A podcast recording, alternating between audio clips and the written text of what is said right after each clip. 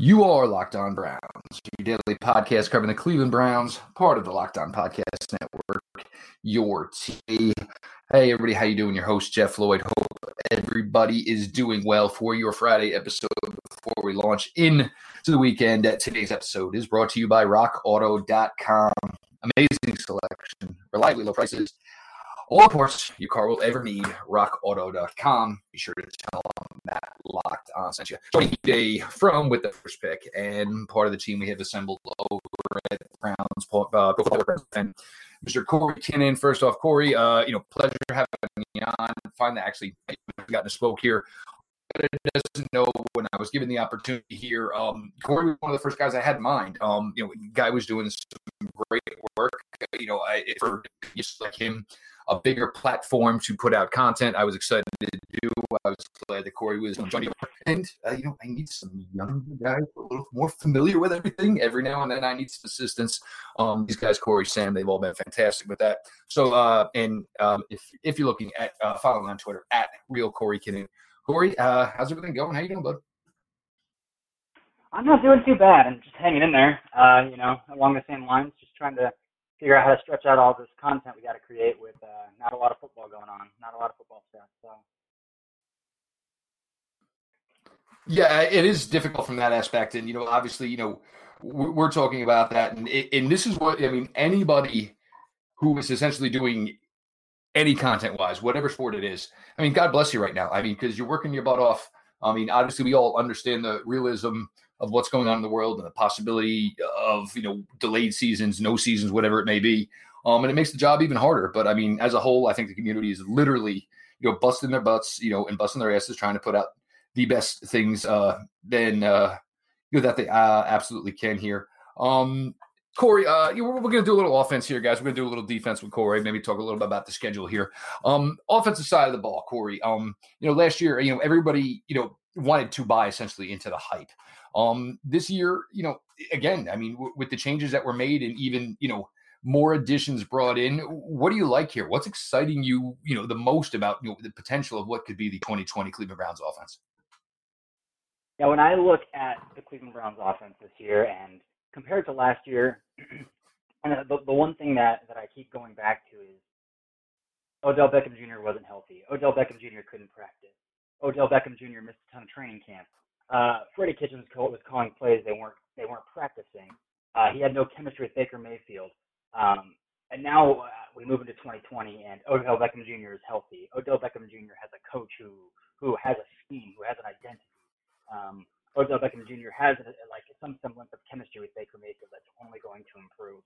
Um, so when I think about the, the, the twenty twenty offense, I mean, it's Odell Beckham Junior for me. Um, I'm just so thrilled with Um, the possibilities of what he's going to do in this offense. Um, looking at what Stephon Diggs and Adam Thielen have done in Minnesota, and I don't think there's any reason not to expect um, Beckham to, to put up those same types of numbers.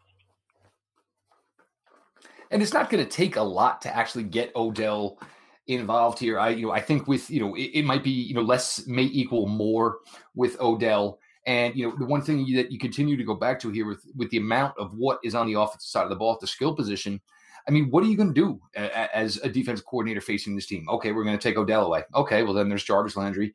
Um, there's Rashard Higgins. There's two tight ends. There's two running backs. Okay, we want to take away, you know, the running game. Okay, then what are you going to do about the passing game? I, I think the semblance of what they've done, in addition to, obviously, which were major. I mean, it, to say major probably isn't even doing it justice to talk about, you know, what they have done to the offensive tackle position. You know, Greg Robinson, you know, played the best he could, which turned out to be a little bit better than a bust. And then, of course, you know, went off to a life of, you know, Cheech and Chong, so to speak. Um, Chris Hubbard was just never big enough. The athleticism, you know, you saw it at times, but it was just not enough. I mean, you know, people, once you got to see full-time Chris Hubbard, um, everybody had the book. I'm going to put my hands in your chest and I'm going to just basically drive you down to your ass. Um, with the additions here now, and obviously what Baker went through for where times running out his life, you know, running for his life or essentially, you know, trying to put himself back together after taking, you know, ferocious hit after ferocious hit. Um, I think the balance and the semblance of what they've got here, whether it's the offensive line, whether it's the, you know, the running back, you know, core, whether it is the wide receiver group, whether it is what they can run out at the tight end position, the balance of every unit on that offensive side of the ball, it, it just, it, for now, it blows me away. And, you know, I, here I am again, and I can't believe I'm doing it in twenty twenty like I was in twenty nineteen. Here I am again. I'm even doubling down on the hype I bought into in twenty nineteen. I'm on the same page as you. I'm on the same page. Like, if you, you look at the depth chart of the Minnesota Vikings offensive line last year and compare it to the depth chart of the Cleveland Browns offensive line this year, even without a, an established right guard, uh, it's it's just not even close on paper. Um, and so, I mean, having Conklin is an ideal wide zone right tackle to to build around. Wills showed he was a little more athletic than people thought he was at the combine. Um, so, th- th- I mean, this offensive line, and then a right guard is, you can scheme around one one weak spot on an offensive line. So um, I'm I'm pumped for Nick Chubb. I think he's going to have an electric year as well. Um, I'm pumped for the offense as a whole. There is, I mean, it's it's it's really hard to not, you know, I mean, obviously with, you know, what's creeping in the in the background, obviously as far as, you know, where this country is, and, you know, hopefully these numbers will start to, you know, take, a, you know, the drastic turn they've taken over the last week or so here. They'll start to take, you know, a drastic turn in the opposite direction here, because it would seem, you know, where it seems like Cleveland's pretty close to having everything right, at least on one side of the ball, that, you know, this would, of course, you know, be the year where a pandemic would, um, you know, find its way in here. Um, if there is a landmine for you, Corey, um, if there is, you know, something of that nature, what is it? You know, what's the concern maybe you do have on the offensive side of the ball? Uh, it's the tight end too. Right guard is the obvious answer, I feel like. But, again, you can scheme around a right guard when you have four other solid offensive linemen. So, for me, it's, I think it's, it's tight end, too, uh, with, with David Njoku potentially on his way out. Um, I like Harrison Bryant. I saw the value as a fourth-round pick when you're getting a day three pick. If you even get any sort of contribution out of him, then it turns out that as a day three, that's a good day three pick. Uh, but he's nothing athletically compared to David Njoku. Um, level of competition at college is a little bit concerning. I know he has some solid tape against Ohio State, but at the N F L, he's not going to win out wide as much as he as he was playing at the college level. Um, I will say for Harrison Bryant, um, as a tight end too, I, I I charted three games of the Vikings and watched Irv Smith for three games. And tight end two seems to be schemed open more often than not in a Stefanski offense, um, and I do expect Harrison Bryant would be able to catch a football if he schemes wide open. Um, so he will have that going for him, but I, I don't think they're going to get the same level of separation, same level of, um, I guess, wide openness that they might be able to get with David Njoku. Not nearly as big as a red zone threat. Um, so I think if, if Njoku gets his wish and, he, and he's traded, um, tight end two, I think would be would be a level of concern for me. Yeah, I mean, there's two there's two ways to look at it. You know, obviously Farrell Brown, nobody really talks about him, still in the mix. The one thing Farrell Brown did bring is, you know, he can block. Um, you know, they threw very, very limited amount of time to him, you know, made a play or two when the ball was actually thrown to him. But then you get into that mix of, you know, Farrell Brown, you know, Steven Carlson and Harrison Bryant. And, you know, and you know, where he did kind of win on the outside in college was due to the fact that he was six foot five, obviously, which was a you know big, big advantage for him. Um, there's still a body that needs to be finished off. Harrison Bryant needs some work in the weight room, and there's the whole thing of you know he's never even been the you know the building yet. So if he were even there, he wouldn't even know where to go to take a shower yet at this point. So this is a lot. It's going to take you know any rookie, regardless. I mean you know. Your first round picks are always going to be counted on. There's just nothing you can do about that. But you know anybody you know probably third round on. It's going to be a learn, you know, learning year, um, and ideally for Harrison Bryant, they they find a way to get him in, and you know, like you said, scheme him open, get him into some opportunities where he can feel good about himself, where he's essentially, you know, going to come in here and everything. It's you know, he's not going to have that two months within the building. Everything is going to be learned on the fly, and you know, obviously, you hope these kids are taking a ton out of these these Zoom meetings, um, but still, there's going to be actually getting onto the field, being around teammates, and you know. These coaches can be whatever they are in Zoom meetings. These guys are going to be a tremendous, tremendously different, you know, once it gets to the field. And it may be, hey, look, man, I've been coddling this entire time. But, um, you know, if you line up incorrectly, now I'm going to be chewing your ass out. Um, you drop something, you don't run the route right. You know, it, it's it, this is where things are going to get difficult. And these rookies, you know, because that's why there is rookie camp first. So you can kind of ease them in before they get in with the rest of the guys. So, uh, you know, without any of that, it's going to be difficult how it uh, – You know, all works out for any rookie. And, you know, ideally for Harrison Bryant, for this to work for him for a decent N F L career, you hope that maybe twenty twenty, it's not necessarily a wash, not necessarily a redshirt year, but you're you're using him limited and just trying to, you know, basically prop up the confidence. Uh, we're going to get to the defensive side of the ball here with Corey. Like I said, we'll get to the schedule in a little bit here. Uh, Jeff Lloyd, Corey Kinnon on your Friday edition of Locked On Browns. With the ever-increasing number of vehicle makes, whether it's Fiat, Fiat, Kia, and model-specific, uh, X T five, X T three, G T S, uh, it's getting more and more difficult to go to a traditional auto auto parts store and get your parts. Um, what are they doing? They are punching your numbers of your vehicle, your engine size, into a computer. And guess what? For a lot of vehicles, it is not on stock. So where are they going? They're going to rock auto dot com. Um, the difference is, is if you go to a dealership, you're going to pay whatever the dealership tells you. You can go to rock, rock auto dot com, and one of the uh, examples here is a fuel uh, fuel pump for a Honda Odyssey, whether two thousand ten through two thousand fifteen. Um, you go to the dealership, they're going to charge you three hundred sixty dollars for it. You go to rock auto dot com, buy it independently, pay two hundred twenty dollars for it. In this day of YouTube tutorials or, you know, finding a mechanic who will work outside of a professional garage here, you have an opportunity to save yourself a boatload of money by using Rock Auto and applying it to whatever you need, whether it's food, rent, et cetera, et cetera. rock auto dot com. Chain stores have different price tiers for professional mechanics and do-it-yourselfers. rock auto dot com prices are the same for everybody and are reliably low. rock auto dot com always offers the lowest prices possible rather than changing prices based on what the market will bear, similar to what the airlines do. rock auto dot com is for everybody and does not require membership or an account login. rock auto dot com is a family business serving auto parts customers online for twenty years. Go to rock auto dot com, shop for auto and body parts for hun- from hundreds of manufacturers, and go to rock auto dot com. Be sure to tell them that Locked On sent you. Now we get to the defensive side of the ball here, and uh, for anybody following Corey and I on Twitter over the last day or so, you know, it gets, you know, heated with some of this stuff here. And, you know, for what the vision is of the twenty twenty Browns defense under Joe Woods, Corey, and obviously, you know, the statistics are there as far as what the league is doing, um, where it is trending here. Give me some thoughts here on the defense and the assemblance of it. For me, the one thing that probably gets me excited right off the bat is just screaming about depth on the defensive line. And this has been since I took over in twenty seventeen covering this team. And actually now I'm finally to a point now where I don't really have to talk about it now. I think finally you got some intelligent people in there to say, look, we got to stop relying on somebody that was cut Labor Day weekend and going to call him our third defensive tackle. They really went out, they addressed that, but the defense on a whole, there's, there's teeth to it. There's depth to it. Uh, yeah, so that, I was going to say that, and then I pivoted last moment. I was like, no, that's too boring to be like something I'm excited about, but I'm glad, I'm glad you brought it up uh, because they do have depth along the defensive line for one. It's thrilling. Uh, so hopefully they can get a healthy year out of Vernon, uh, can get a clean year out of Myles Garrett for, for what that is worth. Uh, but, but Adrian Claiborne is a really good football player. Andrew Billings is a really good football player. Uh, Larry Ogunjobi isn't going to be typecasted into a role that he's not fit to play. Uh, I mean, it's, it's thrilling to, to think that they aren't signing two dudes off a practice squad week eight, that they're going to be playing forty percent of the snaps on the defensive side of the ball that week. Um, they built a really solid defensive line, so I'm glad you brought that up. Well, it's, it, it's, you know, look, I mean, for me, that's always kind of been, for me, uh, the premise on the defensive side of the ball is, you know, that's where it's won. It, it's won up front with those type of guys.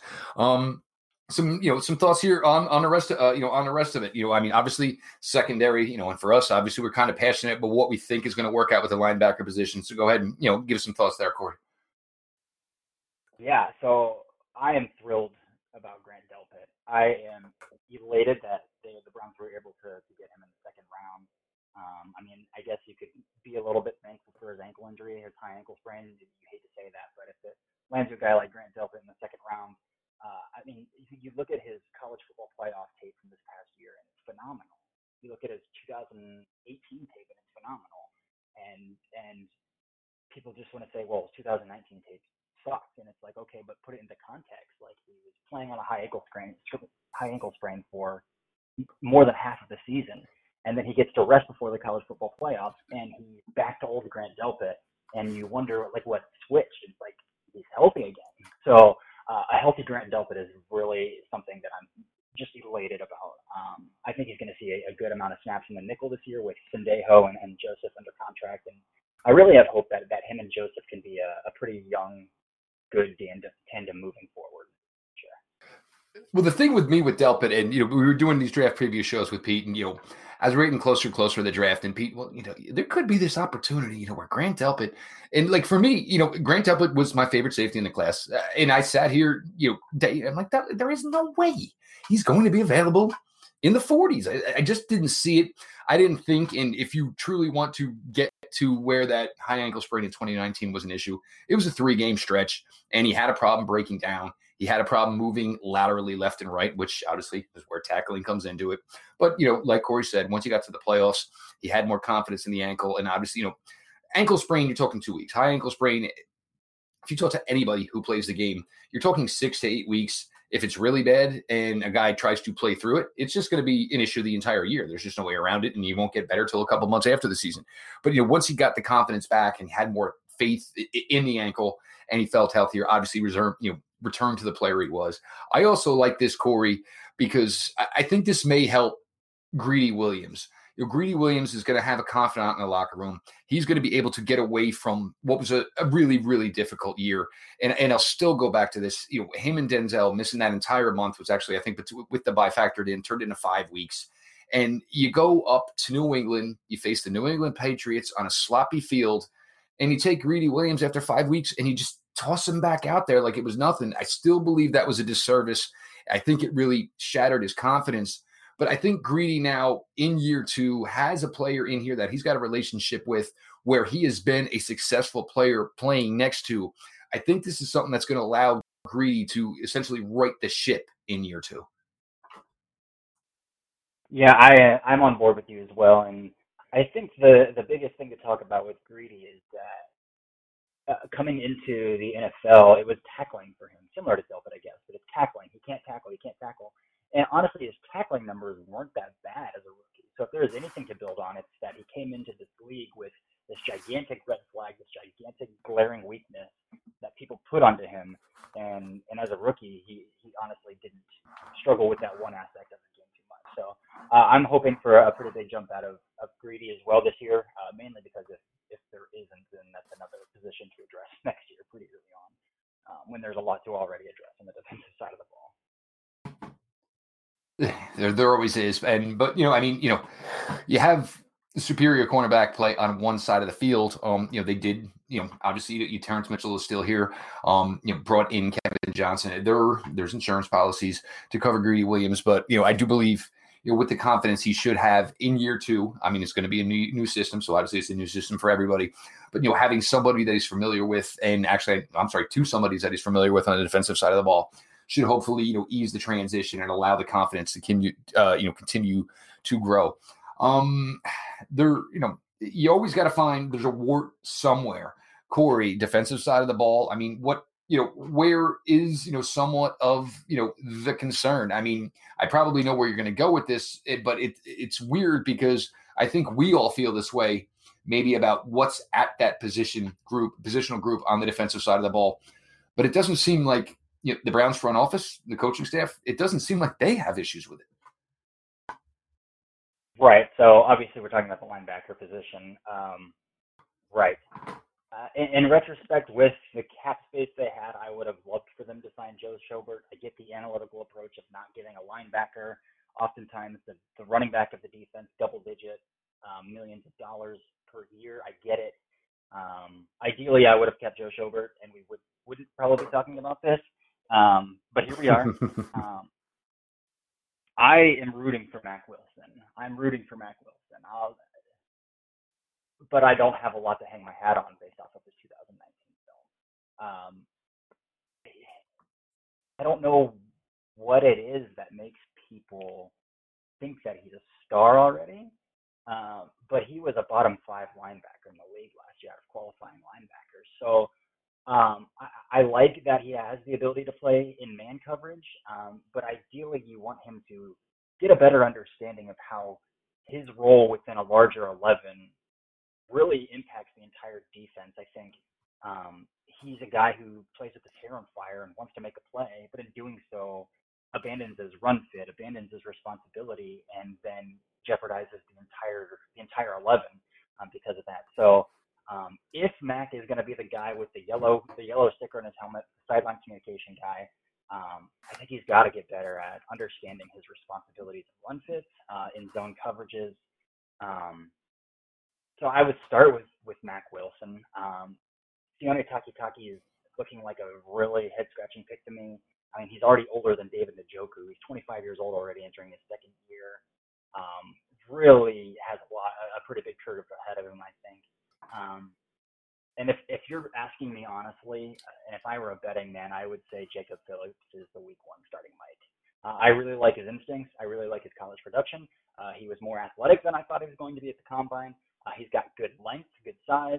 Um, clearly an intuitive individual. Um, So if I'm a betting man, I'm saying Jacob Phillips is, is week one starter, and, and then their, the linebacking coach, uh, Tarver, already said it's going to be an open competition in camp. So um, that's kind of my thoughts on it. I'm rooting for Mac. I uh, have my money on Phillips to, to really emerge. Yeah, with, with Takitaki, I think what you're hoping for is that Takitaki does enough to – offset the signing of B J Goodson, because I think it, for that those two, it's going to be one or the other.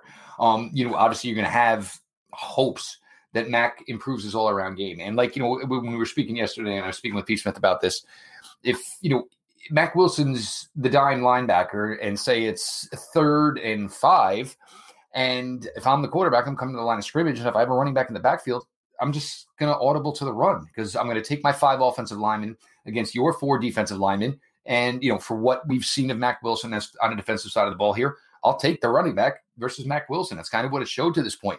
Obviously, look, there's still time for him to change. There's still time for him to grow. I think part of why fans love him so much might be the might be his Twitter game. Um, and it's not a terrible move. I mean, you know, he is all about it. He's all about his business, um, all about work, says all the right things, seems extremely positive about it. So I can understand that, you know, that's a guy to root for. But, you know, you have to be able to see it to truly believe it. And that's where, and for me, you know, I was a Jacob Phillips guy all during the process. Then when we started to get to the playoffs and everybody fell in love with Patrick Queen, you know, I, I said several times for, you know, for where I can get Jacob Phillips, I would rather have Jacob Phillips for, you know, than Patrick Queen for where I'm going to be able to get Patrick Queen. Everybody just fell in love with Patrick Queen, and rightfully so. I mean, I played really, really well. Um, and everybody, oh, well, he didn't play the whole year. Well, he wasn't injured. It's not like that was a defense. I mean, if he wasn't starting the whole season, maybe that tells you the story. You know, Jacob Phillips was my guy, you know, from L S U as far as that linebacker crew. I have high, high hopes for him. I, you know, and I, I think the Browns will be pleasantly pleased that it for what will be, uh, I guess, what was overall pick number ninety-six, that they should be able to get a, you know, probably the linebacker that takes the most reps for them in twenty twenty. Just again, it's using analytics. It's being smart about how you're spending your money. Um, we're going to get to one more thing as far as analytics and money, and Corey's going to have a piece coming out later today on Browns Pro Football Network. Um, we're also going to have on Pro Football Network uh, under the Browns page. I'll talk a little bit about some games Corey's looking forward to here in twenty twenty. A little bit more coming here on your Friday, Locked on Browns. Whether it's Spotify, whether it is iTunes, now's a great time, guys. Make sure you're subscribed. Ratings, reviews, always pleased, always help the show. Thank you. Thank you for that. Um, make sure you're checking out Corey's work with the first pick, um, obviously over on Pro Football Network under the Browns page as well. Uh, you know, really, really excited that he was able to, uh, you know, come on and, you know, make this, uh, help me grow this project here. And, you know, for the first week or so, it's it, the, the reviews have been fantastic, and we appreciate everybody for following along there. Make sure as, as well you're following at Browns P F M. Thanks everybody for that. Now, Corey, uh, schedule's coming up here, and, you know, it's weird because, you know, maybe they don't always mean so much, and who even knows if we'll get to this.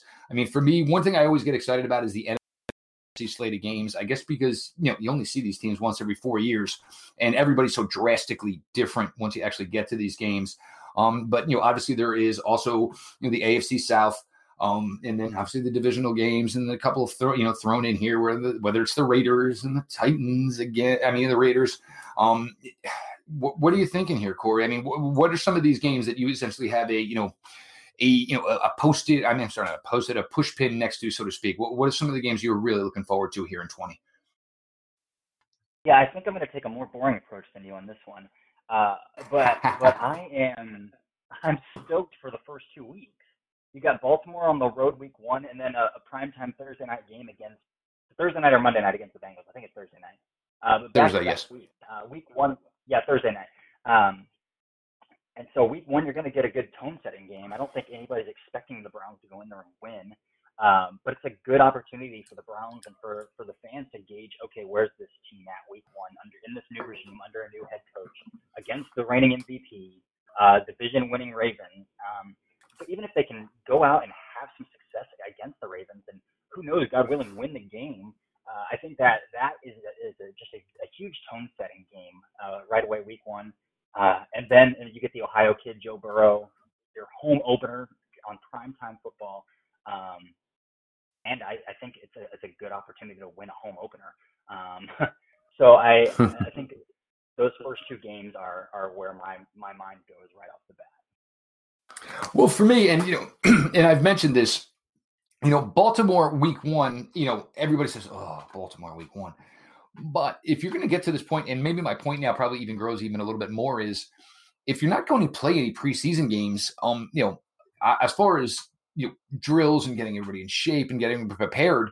I mean, you're talking a month to prepare for the Baltimore Ravens. Um, and look, obviously there's going to be some new wrinkles added and you know, new, some more talent added, obviously on the offensive side of the ball here, which is only going to make them that much more dangerous. But for the eight quarters they played the Baltimore Ravens last year, for six of them, they played them about as tough as anybody in the N F L did. Um, all the time in the world to prepare for them. So we'll see how it you know works out as that. So definitely in that aspect.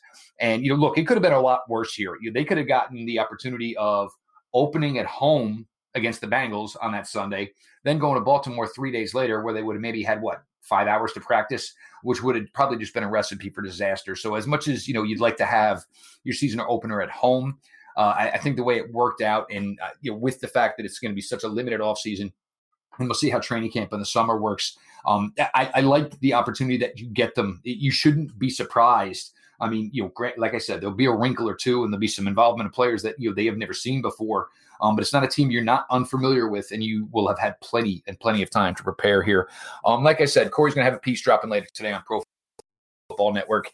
Um, and for Browns fans, you know, this there's going to be an issue here um, with the amount of high draft picks they've had over the last few year, last few years. It, it's going to get to a point where, look, even if you wanted to, there's going to be the opportunity. There's going to be the opportunities for other teams to get in this, outbid you, and like Corey said, with the analytic approach, where maybe you're not going to put a lot of money towards the linebacker position. Corey, right now, I believe it's like six million dollars for the Browns paying for the two running backs they have between Nick Chubb and between Kareem Hunt here. Um, that kind of let everybody know maybe the sad news and the reality news of, you know, maybe if not everybody's, almost everybody's favorite offensive player right now. Right. So starting with Kareem Hunt, he's gone after this year. I don't think there's any way. I don't think there's I, – I, what way is he coming back next year? Um, you have an analytical front office who's going to struggle to justify paying one, let alone two.